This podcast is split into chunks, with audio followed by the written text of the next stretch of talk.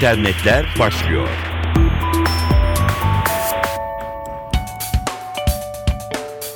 İnterneti seviyoruz, haberi seviyoruz, dijital dünyanın gelişmelerini aktaracağız. Cumhurbaşkanı Abdullah Gül geçtiğimiz yıl Silikon Vadisi'ni düzenlediği gezide ziyaret ettiği Apple'ın başkan yardımcısı John Koh'u Çankaya Köşkü'nde ağırladı. Gül ile Koh arasındaki görüşmede öne çıkan konulardan biri Amerika Birleşik Devletleri'ndeki ziyareti olduğu gibi F klavyeydi. Görüşme basına kapalı yapıldı. Gül, geçen hafta başında köşkte internet dünyasının önemli isimlerini davet etmiş, NTV MSNBC Genel Yayın Yönetmeni Ahmet Yeşiltepe'nin de aralarında bulunduğu konuklarla sohbet etmişti. Gül, Türkçe F klavyeli iPad'de yapılan hatanın hatırlatılması üzerine Cuma günü Apple'a hatırlatırım demişti.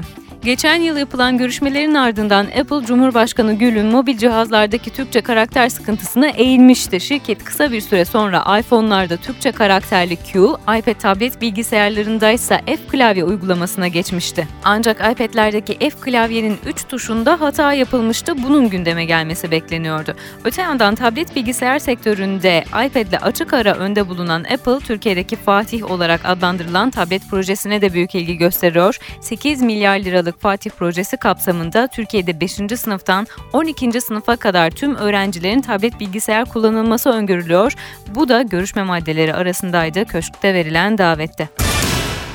Dünya devi arama motoru Google, Fransa'da hükümetin ağır baskılarının ardından Fransız medyasına telif hakkı ödemeyi kabul etti. Fransız medya kuruluşlarıyla yapılan ön anlaşma gereği Google, oluşturulacak fona telif hakkı olarak ilk etapta 60 milyon avro ödeyecek. Fransa Cumhurbaşkanı François Hollande'la Google Yönetim Kurulu Başkanı Eric Schmidt'in yaptığı görüşmelerin ardından uzlaşmanın sağlandığı bildirildi. Fransa'da hükümet ilk defa uluslararası arama motorunun telif hakkı ödemeyi kabul etmesi itibarıyla söz konusu anlaşmayı tarihi bir mütabakat olarak nitelendiriyor.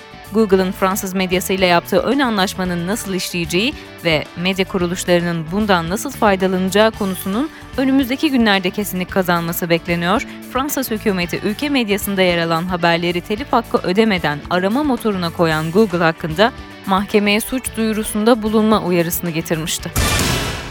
Sosyal paylaşım sitesi Twitter siber saldırıya uğradı. 250 bin kullanıcının bilgisi hackerların eline geçmiş olabilir.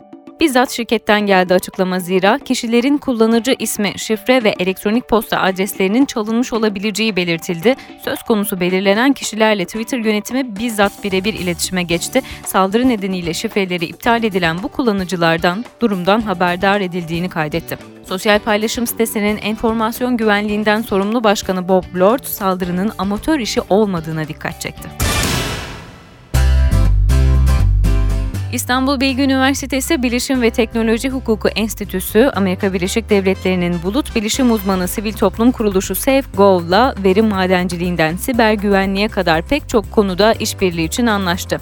SafeGov, bulut bilişim uygulamaları konusundaki tecrübeleriyle bilinen köklü bir sivil toplum kuruluşu, bulut teknolojilerinin faydalarını, kapasitelerini ve sınırlarını kolay anlaşılabilir bir dilde aktararak kamuoyunu büyüyen pazar ortamında ortaya çıkan tedarik seçenekleri hakkında bilgilendirdi güçlendirmeyi amaçlıyor.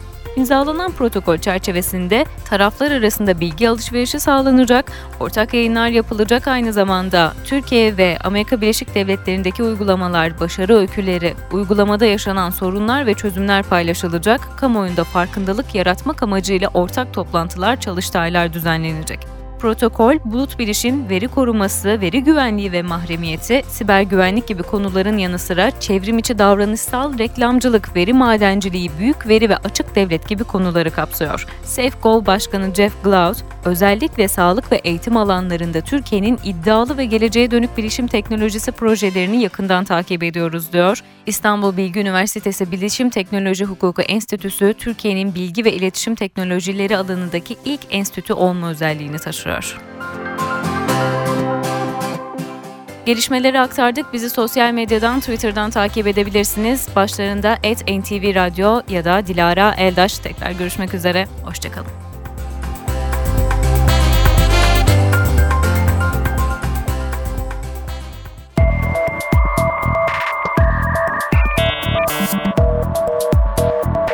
İnternetler sona erdi.